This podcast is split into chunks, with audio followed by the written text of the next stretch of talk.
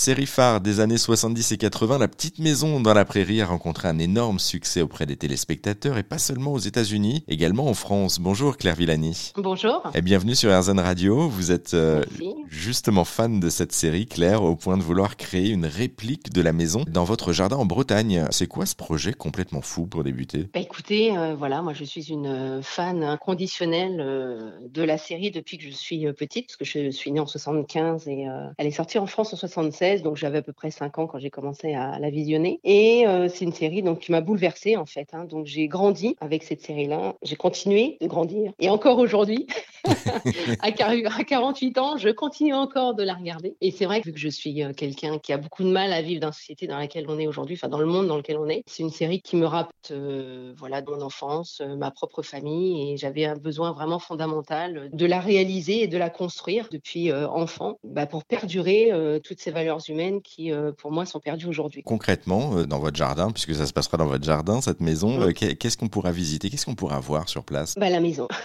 la maison, c'est le but. L'intérieur, donc à l'intérieur, ben voilà, hein, ça sera à l'identique.